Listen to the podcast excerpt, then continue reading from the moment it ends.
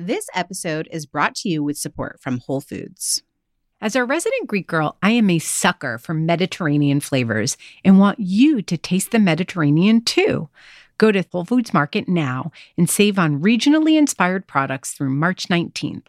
Find sales on animal welfare certified meat, including boneless, skinless, air chilled chicken breast, bone in beef short ribs ground lamb, and more. Save on whole bronzini and sustainable wild caught sockeye salmon. And stock up on Mediterranean essentials like feta cheese crumbles, whole wheat pita pockets, and if you're over 21, wines from Spain, Greece, and Italy.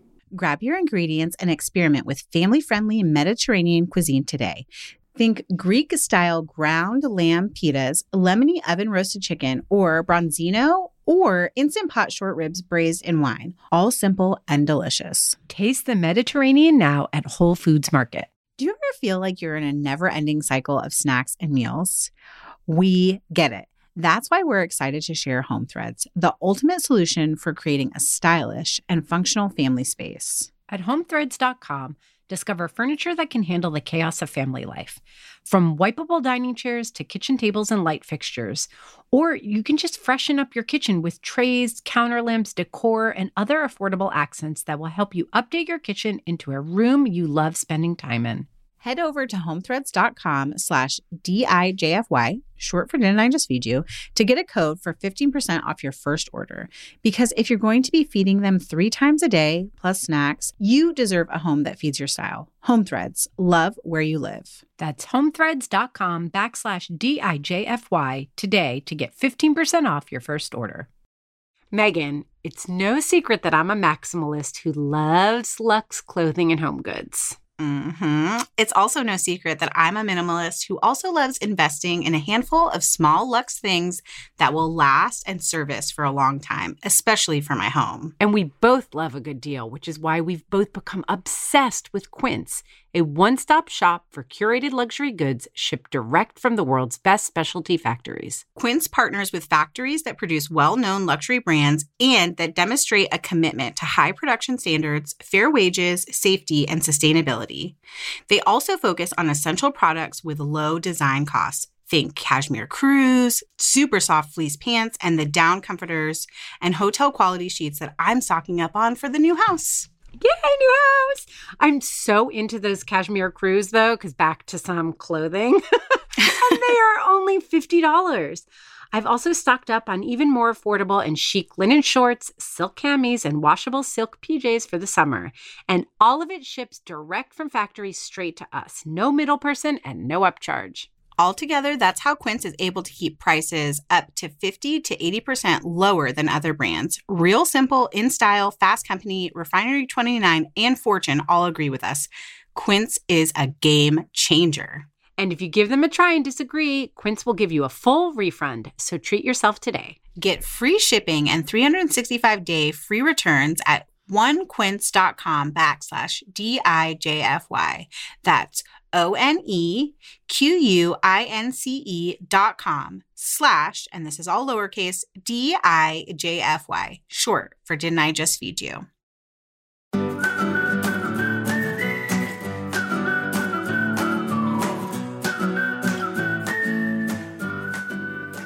You know, I, I grew up with my Puerto Rican grandmother in the kitchen and her rice was a was a dish called asopao, which is a soupy rice dish that was the childhood dish I had. And then when my grandma passed away early on in life, then I moved into this with my mom with this box rice. Welcome to Didn't I Just Feed You? A podcast about feeding kids. Hi, I'm Megan. And I'm Stacy. Hey guys, before we get into today's episode, don't forget to subscribe right where you're listening. And if you find yourself with an extra 30 seconds, maybe 60 seconds, leave us a rating and review too. Those ratings help other busy home cooks discover us. And that's what we like. We like to help. We do like to help, which is why we made a whole episode about how to cook rice before we shared this episode, which is all about rice culture. I mean, there's definitely some talking about how to cook rice specific to types of rice, regions. Um, but there's like a lot to dig into here. We have three guests in an episode. We haven't done that since season one. Uh, maybe there's a reason for that. it is a lot, but you know, we just felt like we couldn't. We talked about how to cook rice from a very like practical American home cook point of view, really thinking about like what is most readily available to us. And, you know, we tried to offer different techniques and leave room for different rice realities. but rice is cooked all over the world. It's a major staple for all of humanity, not just, you know, a handful of cuisines. So we just wanted to get some global perspectives this is by no means exhaustive, no. but we just have, you know, we didn't want it to be too overwhelming. We didn't want to, like, you know, get into like six episode series and bore you guys. But we really did want to find a way to touch on the fact that rice comes from all over the world. It's cooked differently in different places, it's used differently in different places, really to speak to the fact that the relationship that humans have with rice all over the world is really profound and meaningful and takes all different shapes. So it's very light. It's very light. it actually kind of is. There are a lot of funny stories. No, there are a lot of funny and personal stories here. So our three guests today are Parisa Jay Johnson, who you might know as Chef JJ, and Christine Gallary, who has also been a guest about how to cook like a restaurant chef. We're going to hear from each of them individually. First up is Parisa. Parisa, aka at Savage Muse, is an Iranian American multidisciplinary visual artist, designer, storyteller, and cook. Parisa's focus is on the colorful intersections of ancestral traditions meeting the very modern and often subversive worlds that she inhabits, which is why we love her so much. In 2016, Parisa left her 20 year career in the fashion industry to found both Savage Muse, a radically inclusive design studio, and Savage Taste, a multifaceted food, culture, and community building hub. She recently launched her own spice blend called Persiacan, which is a celebration of cultural fluidity and the marriage of Persian and Mexican flavors, and it is absolutely freaking delicious. Tell us about your background and how you grew up eating. What is rice's place in your personal food history, and what are some of your memories around rice? So I was born in Tehran, Iran in the early 70s, and my family uh, immigrated to the US when I was just four years old. And we, we chose Arizona, of all places, to put down roots, which, you know, back then was totally not someplace where Persians or like any Middle Easterners immigrated to. And rice played a really important part in the way we ate from the moment we arrived in the US because back in Iran, rice is almost served with every major meal. You know what I mean? It's such an important part of the way we eat and especially because my mother comes from northern Iran, which where's which is where the rice fields are. So a lot of the northern Iranian cooking involves some sort of a stewy dish that you then pour on top of rice, or it involves these beautiful rice dishes, which for folks who are not familiar with Persian cooking, the closest I can describe it to is like an Indian biryani, where you've got a beautiful rice dish that has lots of other like chopped up vegetables and meats in it and, and seasoning. And I have a funny story to share about what it was like growing up eating rice in Arizona as an Iranian immigrant. So I, I, grew up in a very, very white uh, neighborhood in Scottsdale, Arizona, and a lot of the uh, folks I grew up with, their families had migrated to Arizona from the Midwest or the East Coast and had brought those culinary traditions with them.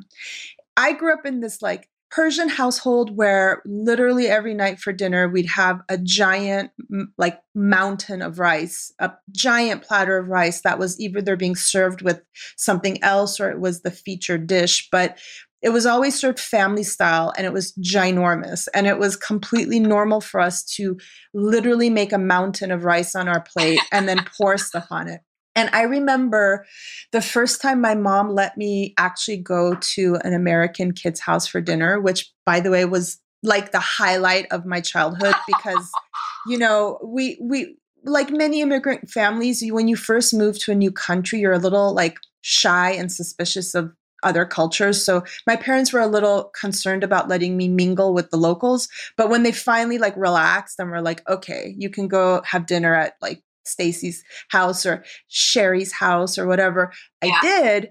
And um, I remember this rice moment. I went to, I don't know, some gal pal's house, and I was probably in seventh or eighth grade. And first of all, I was not used to the concept of having mom pre make the plates in the kitchen and then bring them out like portioned out for you. You know, like I was used to family style. And so I'm like, what is this madness? Like, she's already decided what portions I'm eating. Like, I, I was already having like food control issues. I'm like, what is this? This is like my liberation. How how does she know how much chicken I want or how much? Anyway, so I wasn't used to this pre-portioned, pre-plated dinner concept. Um, and then number two, well, turned out that the average American views a, a serving of rice to be way smaller than what I'm used to. And so there was like what I would consider like a modest handful, a palmful of rice. like as like a side dish next to my next to my pork chop which was very radical for me because growing up in a, a traditional religious household where, where, pork was forbidden having a pork chop was like what? Also is this your parents? Was this their nightmare? You know like i'm going and having pork. I'm such an infidel. Yes. so but i remember the first time i had rice served to me by an american household I actually thought because the portion of rice was so small on my plate that maybe the family was poverty stricken and couldn't afford more rice. And I actually felt really bad for Becky or Sally or whoever I was, despite the fact that there was a giant pork chop on my plate. Um, for me, the indication of the lack of rice meant, oh, they don't have abundance in this household. Um, and so that was a really funny memory is I associated like the amount of rice you get served with how prosperous the family was.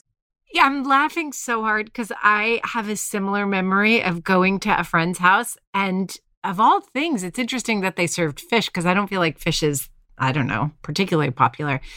I was born in this country, but my parents are from Greece, and my grandmother did a lot of the cooking. I went to my grandmother's house after school almost every day of my childhood. And I remember seeing a fish fillet, and I was like, there is no head on this fish. This is genius. Like, like this is the way, because I thought it was so gross. I mean, my grandfather, I've told this story before in the podcast. My grandfather used to chew the eyeballs, but I was like, what is this magic that is an already cleaned fish fillet on my plate? so that's so funny. I can totally relate. so, was most of the rice that you were eating at home steamed? Like, how was it prepared? Yeah. So, first of all, we only use basmati rice. Okay. So no short grain rices, no brown rices. It's always been basmati rice that we use. And um, the way Persians cook rice is a bit of a a part you parboil like if you want to do it the right way, you parboil your basmati rice in a pot, kind of al dente the way you would want to serve an al dente pasta, and then you drain it and then you re you put it back in the pot, but usually you want to create a tahdig crust. We call the crunchy crust at the bottom of the pot a tahdig. And I did a whole t shirt campaign called Make Tahdig Not War because Iranians are so obsessed with their tahdig. But the way you prepare it is you, if you want to have a crunchy bottom, you pour a little oil and then you, and a little saffron if you want to be fancy to create a yellow color. And then you reinsert some of that parboiled rice and smash it down to create like a crust. And sometimes you add like yogurt or something to create a binding for it. And then you pour the rest of that parboiled rice into the pot on top of that kind of crust you've created and drizzle some more water on it. And then you put a lid on top and you wrap the lid in like a piece of cotton cloth. And it creates this fantastic system where you're steaming and creating this beautiful, aromatic, fluffy rice.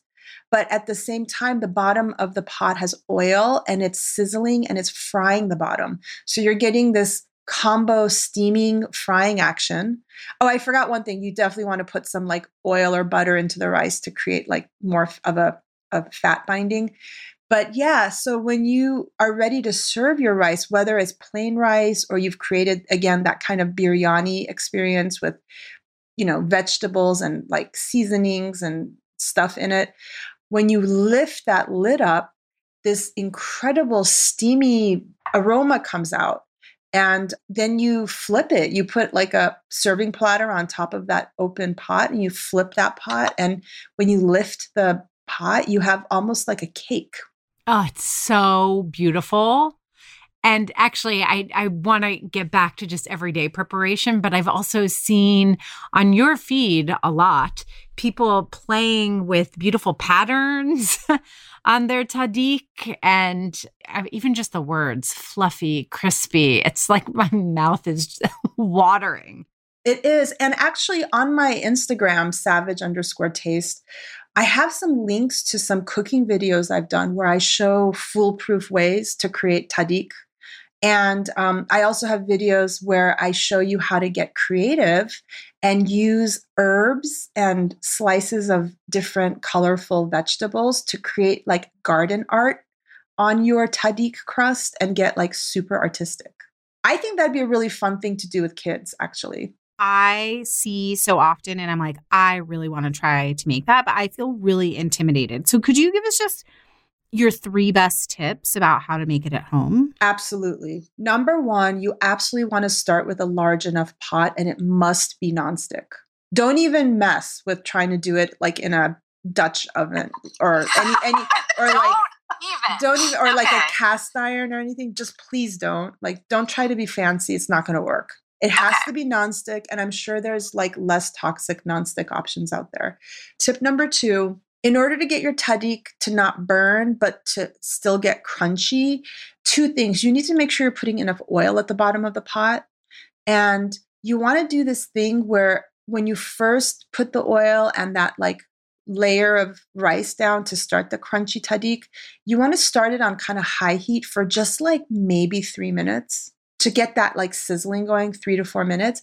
And then once you've put all the rest of your rice in and you've drizzled it with water and some oil or butter and you've wrapped the lid in that cloth, then you have to remember to put it on low, almost like you're simmering. And you just let it like cook on low for at least like an hour. Um, and then that way you don't burn it, but you're going to get the nice crunch. And then I would say my third um, advice is try to use a binder in your crunchy crust. Like I always put maybe one or two tablespoons of yogurt um, or labna, something thick, like a thick yogurt that's not very liquidy, and mix it in with the rice before I make the crust because, like, almost to the con- consistency of like a really dry dough or like a really dry oatmeal, something really like not too wet because the binding helps again to create like a, a, successful crust. Yeah, and I bet all the fat and sugar that are in those like yogurts helps with the browning, not just the binding. That like the browning and the caramelization. So that's so so smart. Does the type of fat that you use matter? Like is it oil? Are you using ghee? What's the best the best fat to brown in? In order to get a browning, you want to use something uh, that has a high point heat. You know, I I've switched to avocado oil, but I know like some people like to use like sunflower or safflower oils. Traditionally, you would do it in ghee, and the if you do it in ghee, not only are you going to get a beautiful cr- crust, but you're going to have that smell which makes my mouth water. Like ghee, ghee makes me think of grandma's kitchen in Iran. Like that incredible, like nutty, caramelly smell that mixed with basmati rice, which already has its own like nutty aromatic smell, the combination is unreal. So I would say either use uh, oil that has a high point like cooking temperature or ghee, or a combination if you don't want to get too crazy with the ghee. Your description of what it's that smell bringing you back to your grandmother's kitchen is such a beautiful thing. With tahdig, you're getting that beautiful crust. You've talked us through how to do it. Are there other ways that you ate? I mean, is a crust always something you want to go for every time you're cooking rice, or sometimes you just have steamed basmati rice? Yeah. So I would say trying to achieve a perfect tahdig is not something you normally do, like as a working mom to come home after work and try to create that. And by the way, my mom has always been a working mom. My parents have run their own uh, business for the whole time they've lived here. So my mom was literally running a business and then coming home and having to create from scratch like a, a beautiful Persian dinner for us every night. And she had some ways to create a quick tahdig. But to answer your question, no, you don't always have to have a tahdig. You know, many times there was just wasn't time for that. And she would create just a, a, delicious white basmati rice dish that was just kind of steam cooked. Yep. You know, and um, serve it with whatever kind of um, quick quick turnaround Persian. Um, we don't call it stew in Iran. We call it khoresht. Khoresht. It's kind of it's kind of guttural, but really the the way I describe it to people again who aren't familiar with Persian food is like imagine the way when you go to an Indian restaurant you have that curry stew that you put on top of like a steamy rice. Same concept, just different flavor profiles, different spices and seasonings that are used. Persian food is not spicy in the heat sort of spice way at all. It's more herbaceous and savory. And actually, I would say the flavor profile is more like Greek food in a lot of ways. Yeah, it was interesting to me because I think of Persian food as being, I mean, and this is just, you know, my own like gut feelings about it based on my experiences as a Greek American eating, you know, food throughout New York City. I think of Greek and Turkish food and Persian food all in kind of a realm, existing in a realm together. But I'm hearing a lot of, I'm hearing you say a lot of things that remind me of Indian food and South Asian food as well. You are so right on. I would say the flavor profiles are much more similar to Turkish and Greek, like the actual seasonings used, the yes. actual use of a lot of fresh herbs and a lot of like lemon. And it's more, again, green, verdant, sour with some. Yes. But then yes. there's also some dishes that use like cinnamons and cardamoms in the savory dishes. And those actually remind me a little bit of like Moroccan cooking. Yes, totally the aspect of Persian food that I keep referencing with Indian food is less about the seasonings and the flavor profile and more about the type of cooking, where you've got a rice dish that looks like a biryani because it's rice with yeah. a bunch of stuff in it, or it's those stewy things that you a lot of stewy things, just like Indian food. Um, so, yeah, it's an interesting thing when you think about the geography and the way each of these countries over the last thousand years have impacted each other. That's right. And how everyone borrows techniques and flavors and uses whatever their land provides as far as, you know, foods and creates their own version of it. Well, and I think that's a beautiful segue to how you cook today in your kitchen. You told us a little bit about rice, how you grew up, how you experienced it growing up. Now, how are you cooking rice? And I also want to know about how you're seasoning your rice because, in addition to being a tahdig expert, at least in my mind, you certainly are. You've also created this spice blend that I just want you to share. We're going to have you back to talk about it more, but I want you to touch on that too, because we're kind of talking about the ingredients, the methods, and then also how we flavor things. And now you live in Southern California. Is that right? Correct. I live in Los Angeles. You live in Los Angeles, a lot of amazing different cultures represented there. Does that influence how you eat rice and how you flavor your food these days?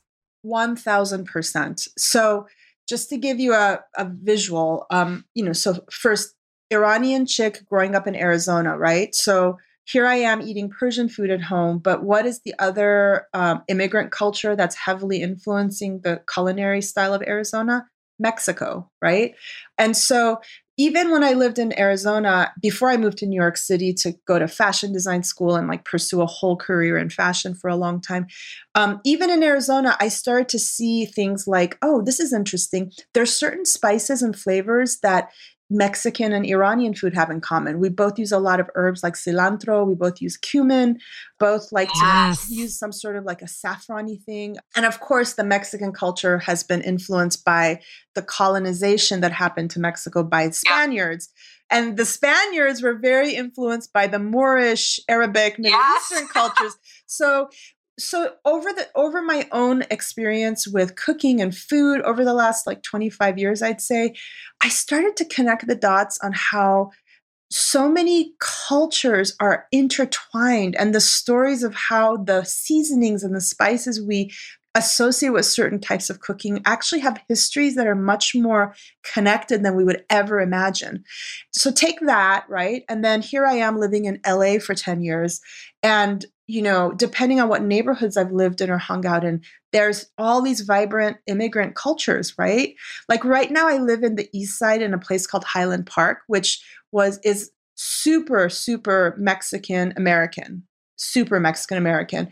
Um, but then you, you go to the west side of LA and it's like heavily Iranian. Like there's a ton, and then there's this other place called Glendale that's full of Armenians, many of which come from Iranian culture Yep. Yep. You know, in the last 10 years, my eyes have been open to this, what I now have started coining as this cultural fluidity that's happening in a place like LA, which happens in other towns as well.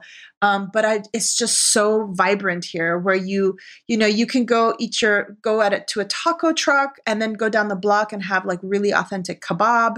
And of course, there's been a lot of taco trucks specifically who've gotten famous because they've started doing cultural culturally fluid Mashups in a way. mashups right Yeah. and so this is kind of what's what sparked the idea in me to take my background as a designer and visual artist and storyteller and start creating these spice blends that uh, tell a story of the layered lives we all live. And so the first one I've created, I call Persiacan because it's a combination of Persian and Mexican flavors. And instead of creating the spice blend pre-blended in the bottle, I I took the time to engineer it so that it actually comes in all the 11 layers of herbs and spices you get and it creates almost like sand art. It's very artistic. And there's an aspect to it where once you once the bottle arrives to your home, you get to be part of the experience of blending it yourself. And so there's a whole interactivity where you open the bottle and there's this colorful pom pom inside. And you know, Mexican culture has a lot of pom pom art. Yeah. You know, so you you pull the pom pom out and then you shake it up yourself and it becomes your own experience with this spice blend. But I wanted to create a seasoning, a blend that felt very all purpose that you could use in your kitchen with your kids, or if you're single like me by yourself, that hits every flavor point you could ever want to amplify and elevate your everyday cooking. So there's everything from garlic powder and turmeric and things that are just kind of like a nice base to just to elevate anything from some soup to a rice dish to your scrambled eggs. But then there's flavors that are very distinct, like fenugreek leaves, which is really connected to Persian cooking, and um, a very mild chili powder called ancho chile, which is like super mild, but gives you a little bit of hint of that Mexican thing. And then, of course, flavors like cumin, sumac. It's very exciting, and yet the, the end result is nothing overpowering. It makes whatever you cook tastes like an ancient grandmother has been sitting over a stove. I love that. That speaks to me so much. And it really is absolutely gorgeous. When you're cooking rice, how do you use it? Two ways. Number one, if you do want to create a tahdig crust, when you're mixing your binding with like a little yogurt, I would add that seasoning a couple, like a teaspoon or two in to create this flavorful crust. It almost becomes like its own dish, you know? So that's one way I use it. The other way I use it is let's say I'm making the Persian version of a biryani. When I'm sauteing those onions and garlic and chopped meats and vegetables, whatever I want to mix with my rice, I'll add it in when I'm doing the saute, like when I'm starting out with the onions or whatever my initial saute is. And I'll add a couple teaspoons there. before I add like a little tomato sauce or whatever it is I'm using to create a little bit of a sauciness to the ingredients that I'm going to then mix with the steamed rice to create the biryani. So those are the two ways I use the seasoning to just take everyday rice cooking to another level, you know. And I'm I'm really curious, uh, Stacy, how how do you use rice in your kitchen? You know, it's so funny because I actually didn't grow up with rice as a staple, even though Greeks definitely do use it. I, you know, there are a couple of things that I remember from when I was young. Using rice to stuff vegetables was big. Dolmas. Dol- do you yes. call it dolmas too? Right. So, yep, dolmas, wrapping it in grape leaves, stuffing peppers. Like that was a very quick everyday meal, you know, where my grandmother would mix ground meat with rice and some tomatoes and stuff it in a pepper. Do the same thing with zucchinis. We'd put raw rice in meatball mix and then make meatballs that had rice. And what you would do is you would brown them but then you would steam cook them. Usually, you know, you could either do broth or you could do like an avgolemono where you whisk the egg and the lemon with the broth. And then the meatballs, as they cook, so does the rice. I so you know those I don't remember just rice being on the plate as a side and I don't remember rice being used you know as a stew like the biryani and what you were saying where rice was the main with things mixed in. It was more of a stuffing for us Persians also do stuffed grape leaves and stuffed vegetables. That's something that our two cultures very much share as far as a culinary tradition. The seasonings might be slightly different, but yep. It's the exact same concept, which, and that has rice in it too. I totally forgot about that application of rice.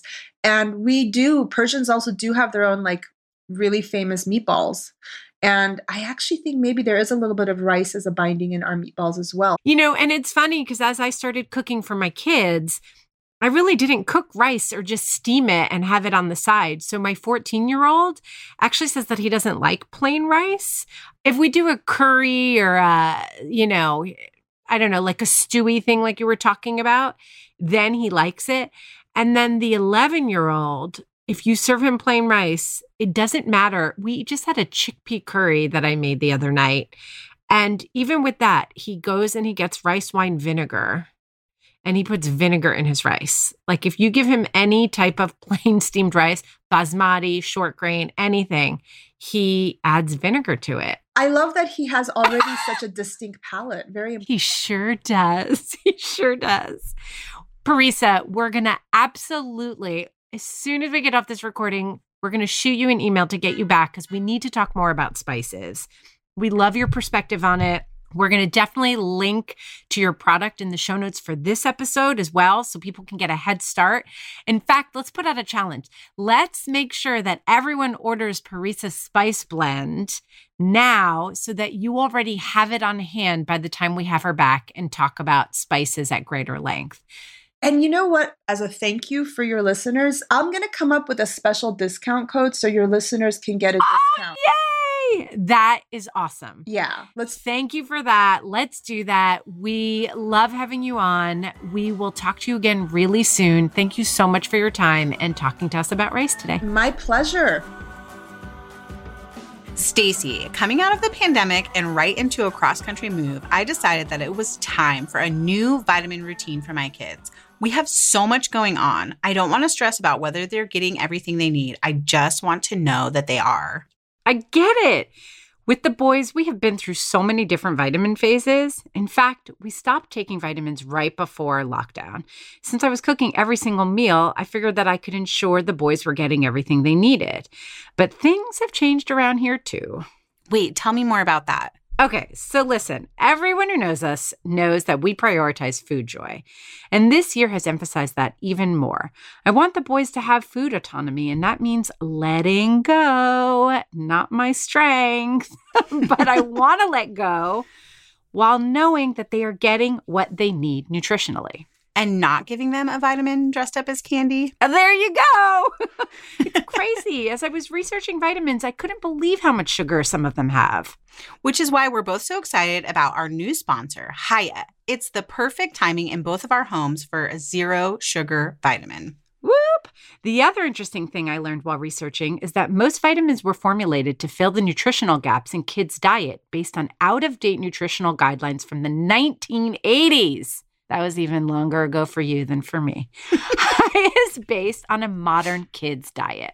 Their vitamins are made with a blend of 12 farm fresh fruits and vegetables, then supercharged with 15 essential vitamins and minerals known to help support a healthy immune system, energy levels, brain function, mood, need that, teeth, bones, and more.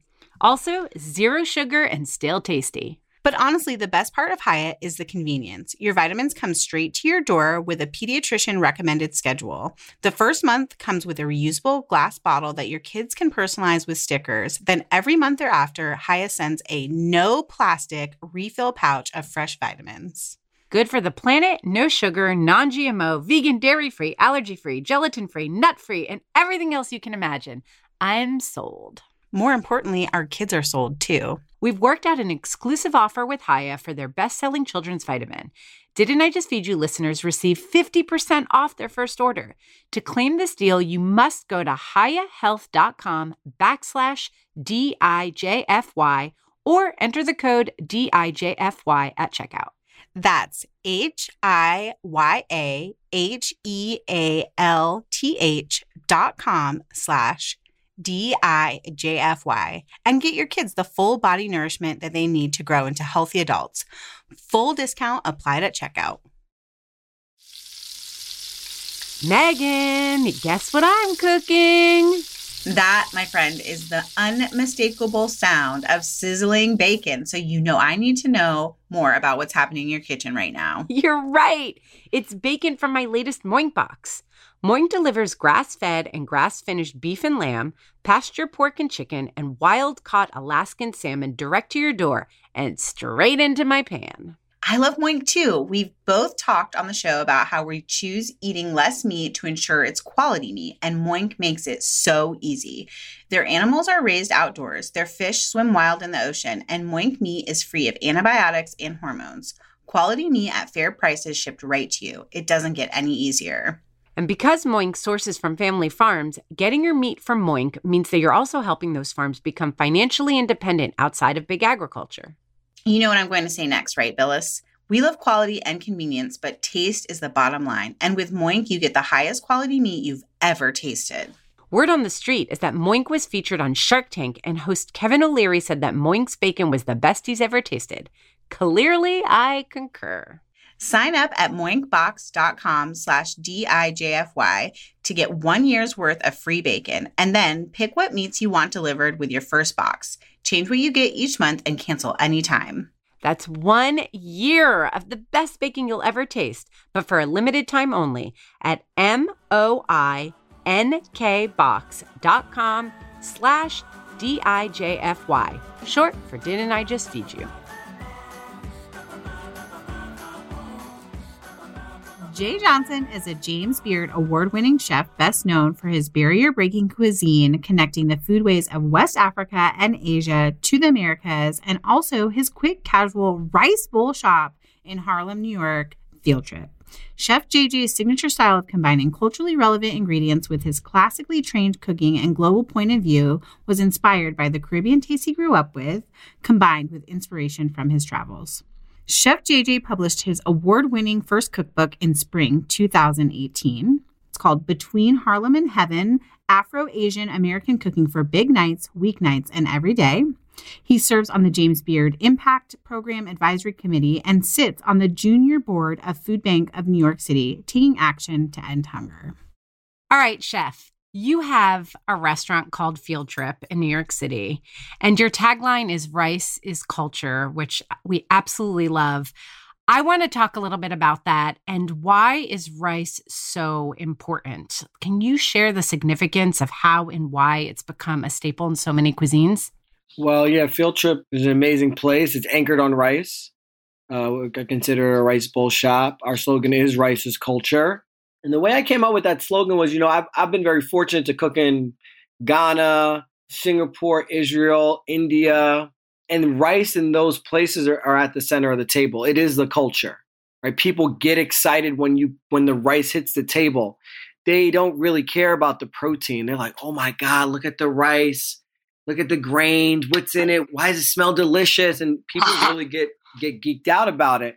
And I said to myself was there's this culture that is really missing from the United States to define the rice culture. And when I did research, I realized that we all grown up with a rice grain or a rice dish that defines our culture. That's why rice is culture. In the US, rice farming was dictated on one culture or on a on a worse time, West African slaves. And when West African slaves were free, they didn't want to grow rice anymore. They didn't they didn't want to even look at it because they saw how much money everybody else made from it. They knew that nobody was going to grant them the land mm. and the rice culture of the United States got lost. So interesting. When everybody else tried to start growing rice, they didn't really know how to grow rice. Why we had the era of like gold rice that was dyed gold and was giving people these diseases, or the the parboiled era because it was like we figured out how to mass produce it, so let's like parboil it and hold it until people can just have it all the time because it's needed. Um, or let's enrich it or pull everything out because it can last on the shelf long. So the culture of of ricing in the U.S. was was lost because it was based on uh, on people that they they knew how to grow rice. Right, rice was more lucrative, uh, or just as lucrative as cotton. That's crazy. Yeah. I did not know that, but I think there's also something really interesting that you're hitting on here, which is that as enslaved people stopped growing rice and moved into like manufacturing roles and all that stuff, there's also some oral education that's lost in that. Like when people stopped cooking rice, they stopped teaching their children how to cook rice.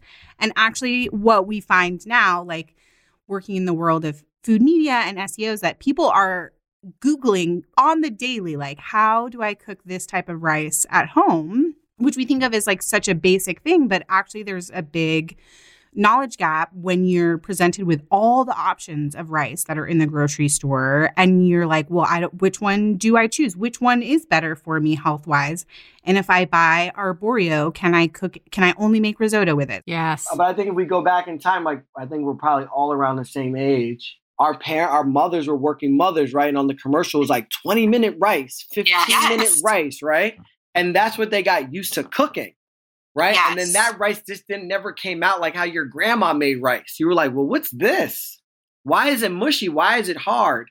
And that became the right. That's the rice culture of America. Fifteen minute box rice. Yeah. And all those rice mixes too. You know what I mean? Like Rice-A-Roni became a thing and all these like They'll flavor it for you. You just add some protein and you get this like meal in a box. Rice-A-Roni is good though. Like the it flavor of it is like really good. I'm not gonna lie on here.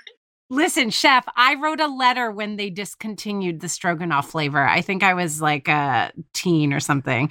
I was like, oh no, hell no, you guys can't take that away from me. that was because my mom was a working single mom and I ate that like at least once a week.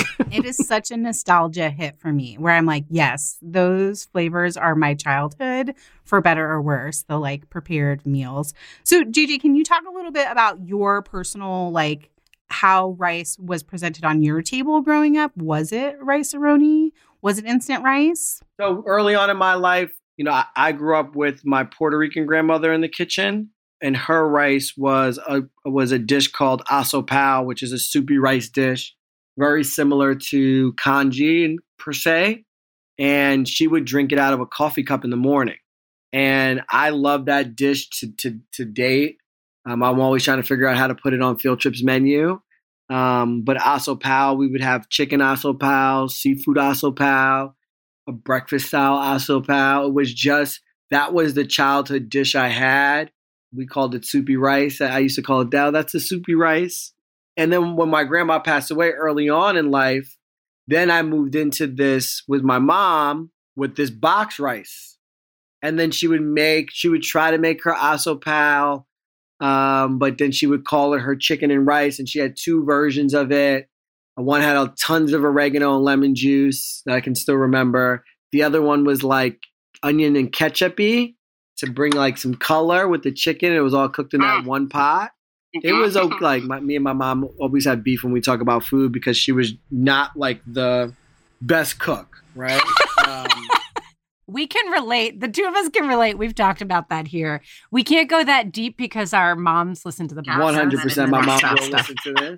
Um, and my dad would tell me, you know, stop. Like your mom works. We all work here. Like you got food they on the work. table. Be thankful. They were 100% doing the very best they could with what they had.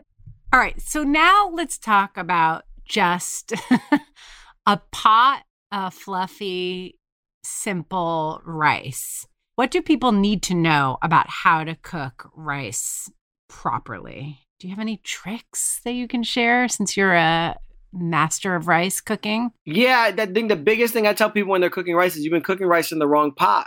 You know, you you have to think about rice. It doubles in size, right? When it doubles in size, I mean the grain actually grows. It doesn't like multiply, and you need the rice to expand. And if you can't, if the rice can't expand, then you get mushy rice and undercooked rice in the same pot, right? The top is undercooked, the bottom's overcooked. So you need that rice to expand in the pot. You need to use the finger trick where you put your finger on top of the rice and bring the liquid to the to the top to your first knuckle there. You need to put a cover on the top and cook it at low to medium heat. You need not to stir the rice because you do want the rice to stick to the bottom of the pan. That just means you know how to really cook rice properly. So those are the things that I tell people, but the first step is like is is not washing the rice. Is not any of that. It is making sure you have the that you have the pot, the right pot size. Listen, the right the rice rinsing thing is very controversial. Food writers, including both Stacey and I, have said that you have to in the past, and we're really like coming around to this idea that maybe that you don't have to unless it's like you're making sushi rice or you want to soak basmati rice. So, can you say a little bit more about why you feel like you don't need to worry about rinsing the rice? And then can we talk about what kind of pots you're using at field trip to cook rice? Because I imagine you guys are cooking a lot of rice. So I'm not saying like you don't need to rinse the rice. I'm just saying like don't get so caught up on rinsing rice. You're you we're trying to get you to cook really good, fluffy. The rice should you should see individual grains of rice like pearl, right? That's what I want to get you to now. Listen, you can wash the rice to the water's clear, right? That's what anybody's grandma or auntie will tell them to do. And we won't argue with them because they will come for you. You know that's right. Yeah. We're not going to do that. But remember, when you and, and I, I don't know, I I always try to not use the word like starch in rice because rice doesn't have starch, like gluten is starch, and a lot of people get confused with that. But that preservative that you're washing off is taking the glue that that starchiness off the rice, right? So every time you wash it, regardless if it's sticky rice, sushi rice, or just a long grain rice, you are removing some layer of starch off the rice. So you your rice might not stick together as much the more and the more you wash it or the more and the more you soak it. Right. It's not an important step, but it is a step you can use, and it's not a big deal if you do it or you don't do it. What's more important is the cooking method to really get fluffy, delicious rice. The two things is don't put too much rice in your pot so that it can grow, right? I watch people like have this small little like sauce pot, pour it up halfway, pour the water in it, and then be like, why my rice is not cooked right? It's like, well, you put like four cups of rice in a pot that can only hold two cups of rice. Like, what are you doing? I'm laughing because I've definitely watched my husband do this, and it's like, let me just, can I just help you? So, is a better pot rather than like a small, maybe tall and skinny stock pot, which I think for some reason people think is a good rice pot? Yes, is it totally. better to use like a wide and deep skillet that has a lid? What's kind of like if you could make a pot size recommendation? what I would think um, you're about to make me go in my kitchen. Like a wide, saucy, like a sauce pot is good. And I know that's not a good Yeah. descriptor for like home cooks, but like a 12 quart pot, Yeah. six quart, six quart to 12 quart pot that's a little wider so that the, the steam can kind of move out outward. And in any pot you have, you shouldn't be putting more than two cups of rice in that pot unless you are making like biryani or some type of soupy rice congee, right? And you already know how to make that, or you're using a stock pot to cook that rice in. Um, but I recommend two cups of rice is plenty of rice to feed a family of four to six. And then your liquid choice can be your vegetable stock, bone broth, water. Uh, and the and the number one thing I will tell you after the size of the pot is don't salt your rice. You salt rice at the end. You don't salt the pot of rice. It takes the rice longer to cook. And what about adding fat? Yeah, 100%. You can throw some ghee, duck fat, butter, toast your rice, and you'll smell that like kind of popcornish y flavor. You'll smell that. And then you can add your broth into there uh, and still kind of use that finger trick. Or if you don't, if you're uncomfortable with the finger trick, I always say it's not two to one, it's like one and a half liquid yeah. to one. And then and then you go from there. At home, what kind of rice should people have in their pantry? Like the average home cook feeding a family. So I think you should read your rice labels when you go to the supermarket the same way you read your chicken label or mm. your egg labels, right? And there's some great I think there's some great farms that are in the supermarkets depending on where you live, but like Lotus Farm is doing an amazing job uh, supporting rice farmers in America in, in the world um, and putting and, and putting some great rice on the shelf. So if you can get Lotus, that's great. Um, lumber, Lumberberg. I think it's Lundberg. They have some great rice varieties. I don't believe in buying like basmati made in California or basmati made in Mississippi. I believe basmati should be bought from India. It should be treated like champagne because that's where basmati is known how to grow the proper terroir and stuff. So like a California long grain uh, is great. I think brown rice should be bought from Texas. Like I can get really geeky in these areas. We love this. yes. Also, I just recently learned that wild rice is the only, which is not technically a rice, is the only native rice to the America, like to North America, and that is one where you can like fa- find it grown in Minnesota and Idaho. And then also Calrose rice, which is really interesting because that's like a medium grain white rice that's grown in California and is now like 85% of California's rice production. And people are fanatical about that. But I'd love all of your recommendations. Calrose rice is really a beautiful rice. They do a great job. And, you know, I've talked to a lot of rice farmers around the country or even the world. People reach out to me all the time to want to put their rice on Field Trip's menu or just like, hey, JJ, thank you for buying freshly milled rice. I believe that's it's going to help the future that you should be able to walk in the supermarket and get freshly milled rice in the refrigeration or frozen section. That's my goal. That's a big play for Field Trip. Is that hopefully one day you can walk in a Field Trip or a supermarket and get bagged up rice uh, that might be called Rice's Culture, but it's refrigerated on the shelf. Uh, and I think that's the future of how people should eat rice, the vitamins, and also help the ecosystem and and that that's that's my main goal not just impacting you know brown and black communities with better eating but also just bringing awareness to the rice farming culture okay i want to go back to this idea of what we should have in our pantries so we're talking about you know if you can and that's available to you getting basmati rice from the source let's say that you can't it's not affordable what do you think that uh having a medium grain rice in your pantry is pretty all purpose do you think that you should also have a sushi rice in your pantry? Is that important? I think you should have jasmine rice as like your everyday rice. Yeah. Right?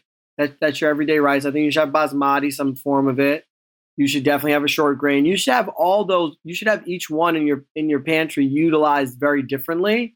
Uh, but if you're looking for an everyday rice, I think jasmine, a short to long grain rice is the best is the best route to go. You can utilize that in, in I think any recipe or every recipe. I think when you get to the short grain, I think you can utilize it in a lot of great ways, uh, and it allows you to be a little chefy uh, at times. And then I think if you're trying to elevate your rice pantry, you should have black rice in your pantry if it's forbidden black rice so or some good. type of black rice in your pantry. Yeah, and a nice thing about black rice is it is stunning. It's super flavorful and it's a little less expensive than trying to buy wild rice and cook and eat a ton of that and has like all the health benefits too. And I just want to follow up and say that short grain rice is really great because it's like the rice that you can use to make like seasoned sushi rice if you want to make sushi at home. It's used in like a lot of sticky rice applications.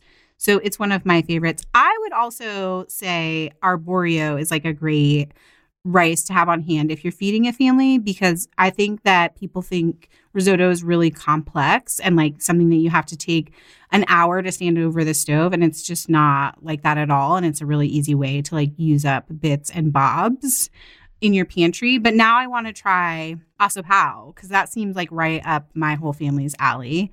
Okay, we're going to really put some pressure on Chef JJ. You have to tell us your top 5 favorite rice dishes. It's like choosing favorite children. Top five favorite rice dishes? Yeah. Woo. Woo.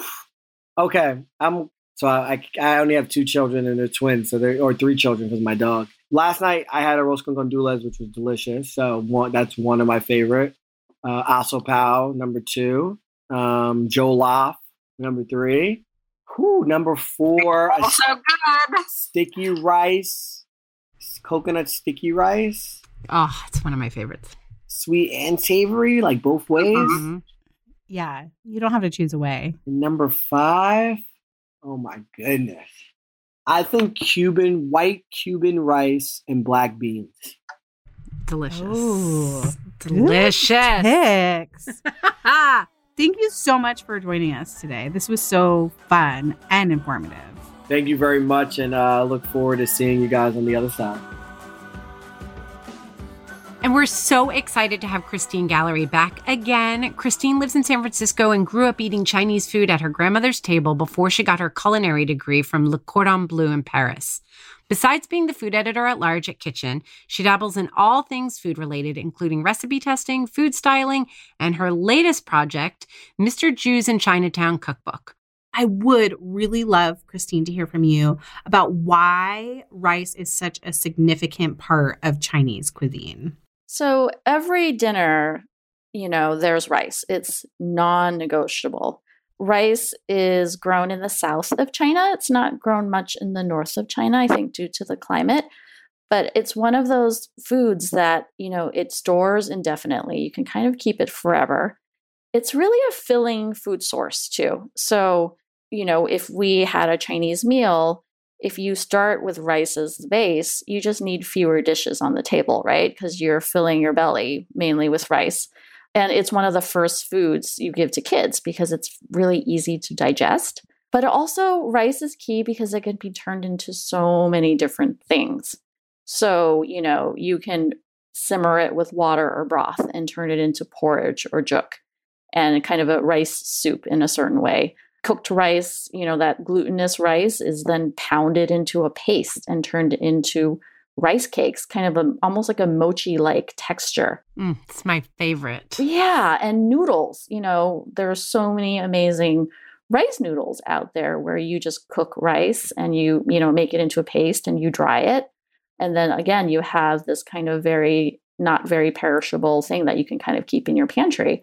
I also feel it's it's just a very neutral flavor. So you can, you know, Chinese don't cook rice with salt. You know, it's really interesting when I see recipes that call for rice with salt, and I'm always, I'm always like, no, that's, you know, you, you get salty flavors from the rest of the food you're eating it with, and that's just a preference, right? But it's kind of this like blank base that then you add to with your other dishes. And so I think in Chinese cuisine, where you have lots of little dishes on the table, rice is kind of the unifier and it kind of cleanses your palate between all of those different bites that you take throughout the meal. So I think those are kind of the main reasons why it's such a big part of, of Chinese food. Is fried rice Chinese American no, in origin? No, not at all. Not at all. Um, I think it's just a smart way to use up leftovers, to be honest. And know? that's what I was going to ask next, because that isn't a primary preparation of rice. In some other cultures, rice is cooked as part of a dish and flavored. Some places, you know, make yellow rice and flavor it with chilies or, you know, lemon. There's all different ways of doing it. In Chinese cuisine, is rice almost exclusively cooked plain to be this unifier as you described it?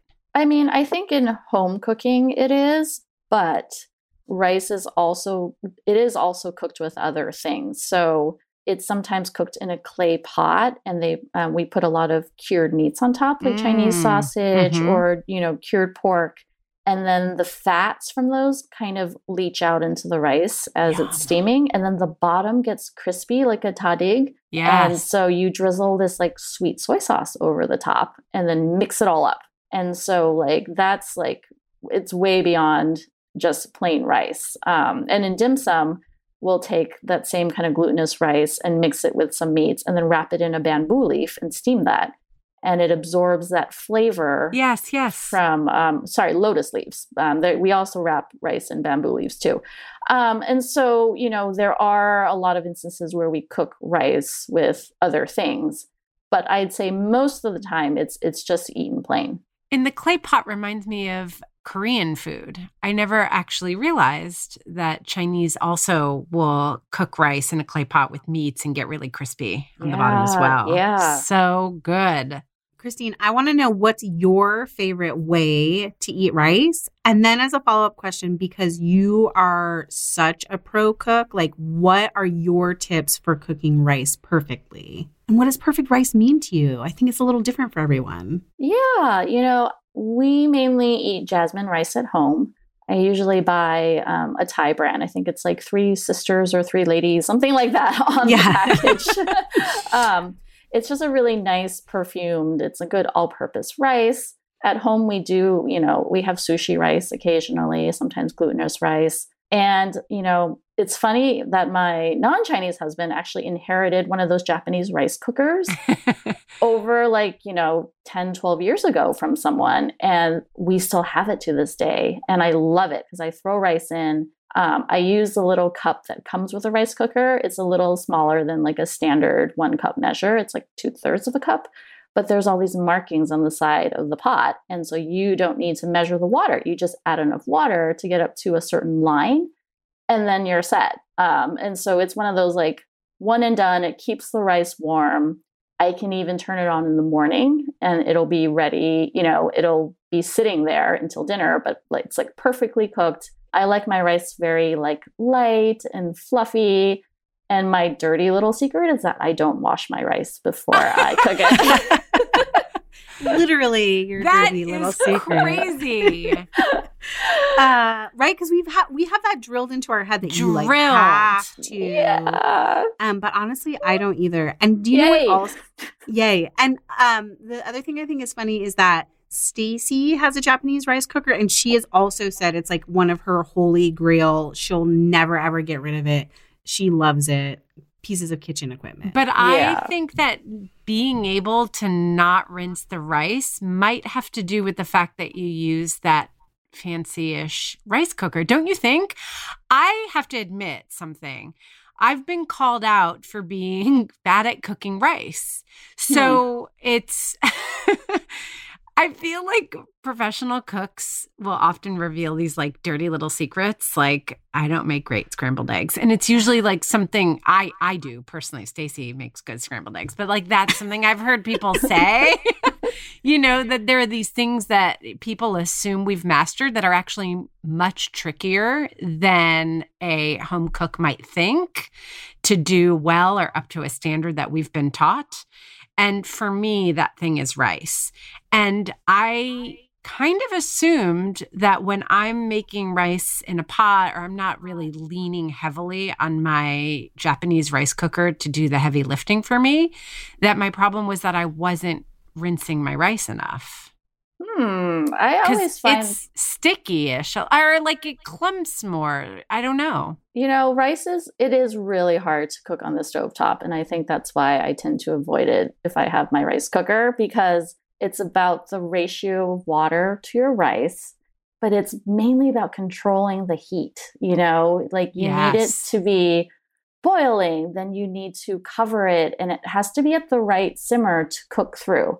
And then you need to like let it rest. So there's a lot of steps that can be tricky and it's really hard to monitor if the lid's supposed to be on the whole time. It's one of those things that I always feel bad, you know, because they're like, don't don't check on it, don't open it up. And Yes, I'm like, how do you how like, do you know? I have to. Yeah. because it'll burn on the bottom or it will not cook enough because your heat's actually not high enough. And so when I do cook rice on the stove, I use a standard ratio of one cup rice to one and a quarter cups water for like a regular long or medium grain rice.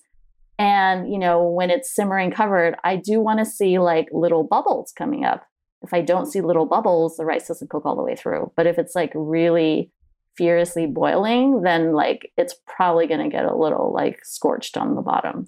So, yeah, it is one of those tricky kind of simple dishes. So your tip for cooking rice perfectly is get a rice cooker Get a rice cooker. smartly for you. or like take a recipe and then practice and don't be afraid to modify the recipe because whoever wrote that recipe is not standing next to you in the kitchen and seeing what you're doing. So That's such great advice. it's okay to change it. I want to speak up as someone who doesn't have a rice cooker and say that I love a method where you boil the water separately and sort of like preheat the rice in a little bit of fat. And even and we'll link to the source of that recipe in our show notes, but um even with that method, I find that I don't want to do that method in any other pot. And like it's one pot that I use for rice exclusively. I mean, I use it for other things, but like I won't cook rice if that pot's not, not available to me. Mm-hmm. And also, like having moved houses a couple times in the last couple years, I find that when I move into a new kitchen or maybe I'm using a new brand of rice, I have to try like use that same method even a couple different times before I really nail down the like temperature that the stovetop needs to be on. And also like sometimes have to adjust the timing based on the rice too. So it's it's really interesting how even with one type of rice, there's so much nuance to how you cook it. And I, well, I've talked to restaurant chefs about this before, and I remember there was one who told me that when they get a new, you know, giant bag of rice delivered, they actually sometimes have to tweak it for each bag. Like the amount of water that worked before doesn't work anymore for the the new bag of rice, and it could be that it's a fresher bag, it could be an older bag, it could be a lot of other things. And so even restaurants are like constantly tweaking. So I don't think, people have to feel bad if they're kind of trying to figure the same thing out at home. Yeah, and it's interesting that you say that about rice, how like bags and brands can vary because we so widely accept that with ingredients like flour, but I don't think we talk about it enough with rice and even other grains and pasta, where it's like it's going to vary a little bit on its age. It's going to vary a little bit on like what time of year it was grown and where it was grown, and those things like. I don't want people to get overwhelmed and I don't want them like to drive them crazy, but sometimes it's not you as the home cook. Sometimes it's adjusting to the ingredient. Totally. It's not you. That's the big takeaway, guys. It's not you. It's not us. It's the rice. We just have to be one with our rice. Just keep on cooking on. Awesome. Christine, thank you so much for answering our rice questions. of course. Stacy, you kind of know what I'm going to say next, right? I want to hear from our community. It would also be super rad if maybe you've you have a particular way you cook rice and you want to leave us a voicemail. So maybe we can make a follow-up episode for our listeners community about all the ways that you cook rice at home. We'll get so many differences, varied cultures, even on basic things like white rice, and I am here for that. All right, guys, so you know how to find us at Didn't I Just Feed You on all social and visit our new site. There you can also join our new and improved community. All the details are at didn'tijustfeedyou.com. And of course, make sure you're subscribed to our newsletter to get an exclusive recipe and our pick of the week every single week. You can subscribe at didn'tijustfeedyou.com or follow the link in our Instagram bio. And hey, don't forget to subscribe to Didn't I Just Feed You wherever you get your podcast so that you don't miss an episode. Our music is Good Old Times by Alex Cohen, provided by Jim Endo. A huge thank you to our editor, Samantha Getzik, especially on this one because I'm Megan. I'm Stacy, you guys. Stay sane and well fed. Until next week. Don't forget to subscribe, rate, and review.